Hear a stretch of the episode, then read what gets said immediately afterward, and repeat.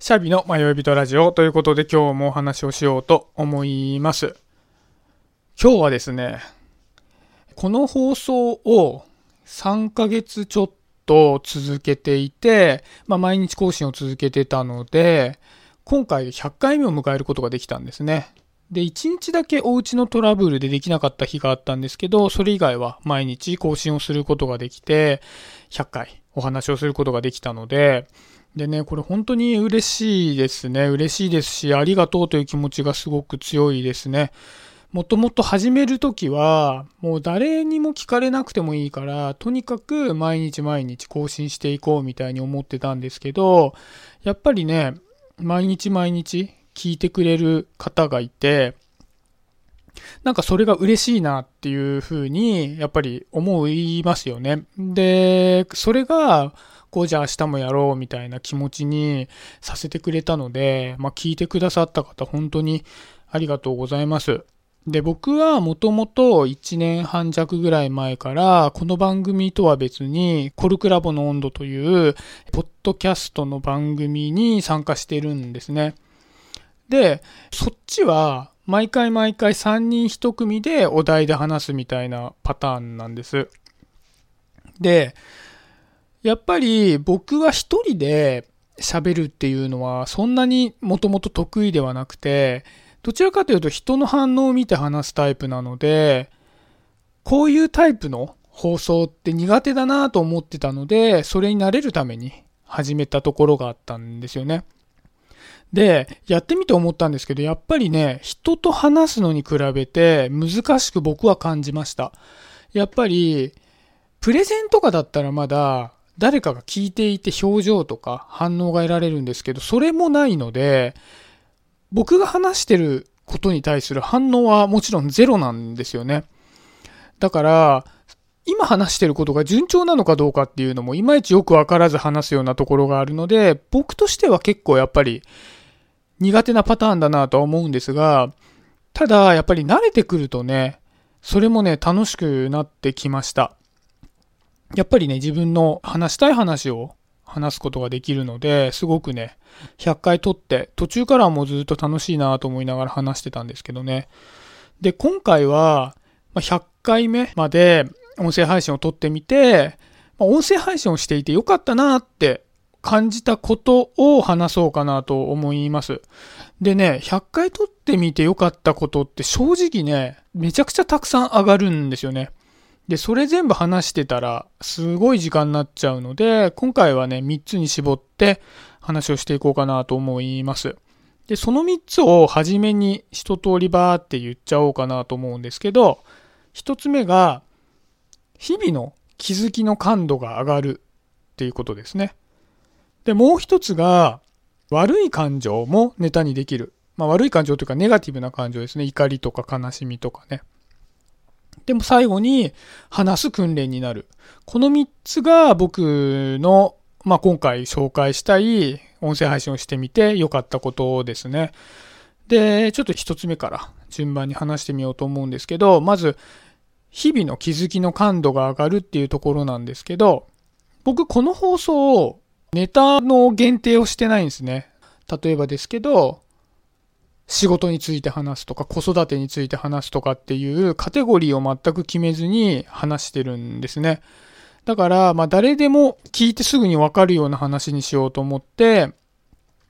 例えばですけど自分の趣味の濃い話みたいなものは逆にしないようにしていて、そうするとおのずと普段の生活の中で感じたこととか、本読んで思ったこととか、そういうこととかを話すことになるんですけど、どうしてもね、やっぱりネタを毎日毎日一つ上げていくっていうのが結構大変だったりするんですよね。喋ること自体は結構慣れてくるんですけど、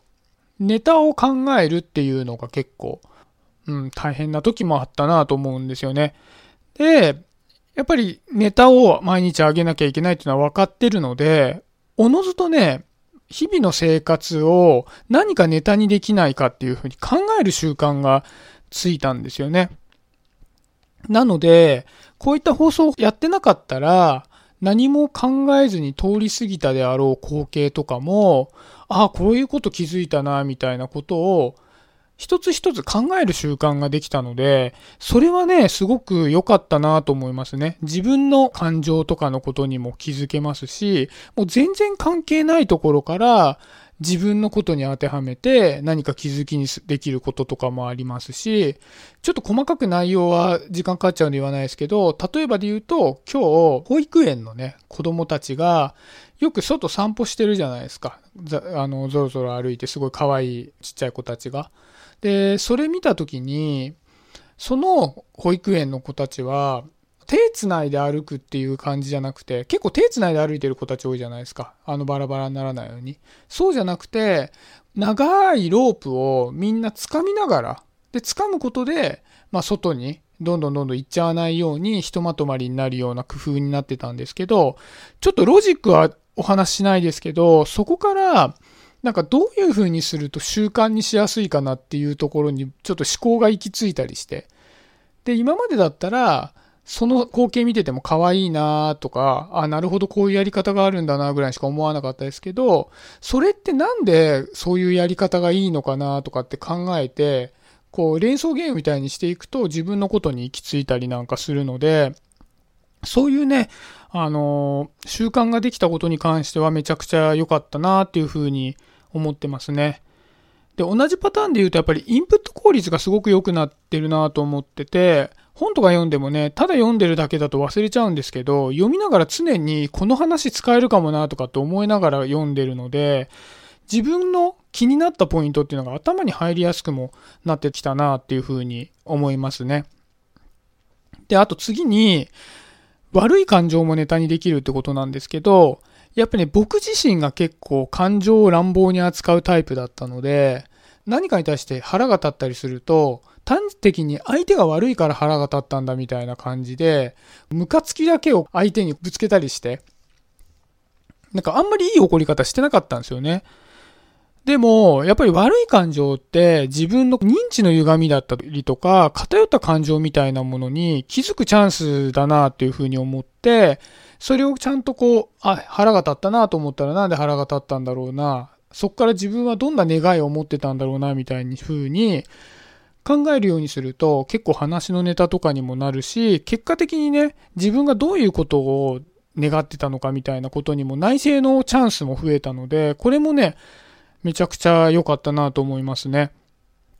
で、最後に話す訓練になるっていうところなんですけど、やっぱりここはね、本当にまだまだで、これからも訓練していかなきゃいけないところなんですけど、やっぱりね、何も気をつけずに喋ってると余計な言葉を乱発するんですよね。で、余計な言葉っていうのはいろいろあって、例えばよく言われるなんかっていうのを頭に入れてしまうとか、えーとって入れてしまうとか、あと結構やりがちなのは、考えがすぐに思いつかない時に何て言ったらいいのかなっていうのって結構言っちゃいやすかったりして。で、こういうのって連発してると結構聞きづらいんですよね。だから、なるべくそういうことを言わないように喋ろうみたいな訓練もなりますし、あとはね、結構言い訳言葉を使いたくなっちゃうんですよね。やっぱり誰かから反論されたら嫌だな、みたいな風に思うので、例えばですけど、必ずしもみんながそうとは限らないんですが、とか、いろんな考え方があると思うんですがって、こういうのって結構いらなくて、いろんな考え方があるのは当たり前なので、それは僕の思いとしてそんな窃盗語はつけないで言っちゃってよかったりするじゃないですか。で、こういうのをいちいちいちいち言えちゃうと、話自体が聞きづらくなっちゃうので、あ、こういうのは良くないんだな、みたいなことを思いながら、まあ話す訓練にはなるかなと思うんですよね。で、あと、やっぱりね、うまく話せない回とかもあって、で、ああ、なんかうまく表現できなかったなって初めは思ってたんですけど、後々気づいたのは、うまく話せない回って、うまく表現できないんじゃなくて、その話そうと思ってた物事の言語化の解像度が低いから話せないんですよね。だからもうちょっときちんと言語化できるようになってから話さないといけない回だったなとか、なんかこういうのもすごく気づくことができて、あ、きちっと人に話すときには言語化の解像度を自分がなんとなく思ってるのより上げていかないといけないんだなとか、なんかそういう気づきもあってたりしましたね。でね、そんな調子でね、他にもいっぱいあるんですけどね、キリがないんで、まあこんなところにしとこうかなと思います。で、今後なんですけど、まあ、100回やって、これまで毎日ね、更新をしていて、これで100回目の節目になるんですけど、でね、こうやって習慣化できるってすごくいいことなんですけど、習慣化されてしまうと、今度慣れて楽になっちゃうんですよね。で、これってマンネリ化というか、ルーチン化になっちゃってるので、進歩がしづらいなと思っているので、ちょっとね、ここからは変えていこうかなと思ってます。で、今考えてるのは、ここの毎日更新っていうのはやめて、コンテンツを分けようかななんて考えてるんですよね。で、まこの放送は今まで通り頻度を下げて続け尽くす、ま同時進行で、片方はもうコンセプトを決めた放送みたいなものを両輪で進めていこうかなっていうふうに思ってます。まあ、結局毎日放送するっていう習慣は変えたくないのでやるんですけど、二つに分けて、半分半分とか、そういった感じで放送してみようかなっていうのを今は考えてます。で、もう一つの柱で、まあ、コンセプトで配信したいのは、この放送でもちょいちょいワードとして出ていた発達障害についての話を自分の、ま、僕は ADHD という立場での体験になってくるんですけど、まあ、自分の身の回りで起こったこととかちっちゃい時にこういう経験をしたよとか、こういう子供だったよみたいなことに落とし込んだものを話していこうかなっていうふうに考えてます。で、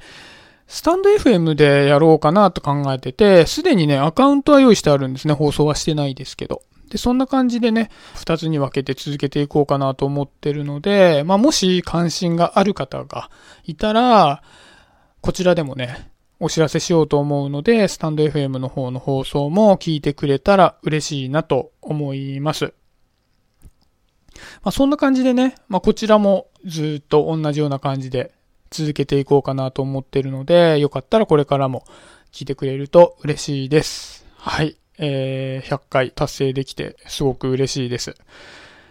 今まで聞いてくださった方、本当にありがとうございます。これからもよろしくお願いします。そんな感じで今日は終わりにしようかなと思います。今日もありがとうございました。シャビでした。バイバイ。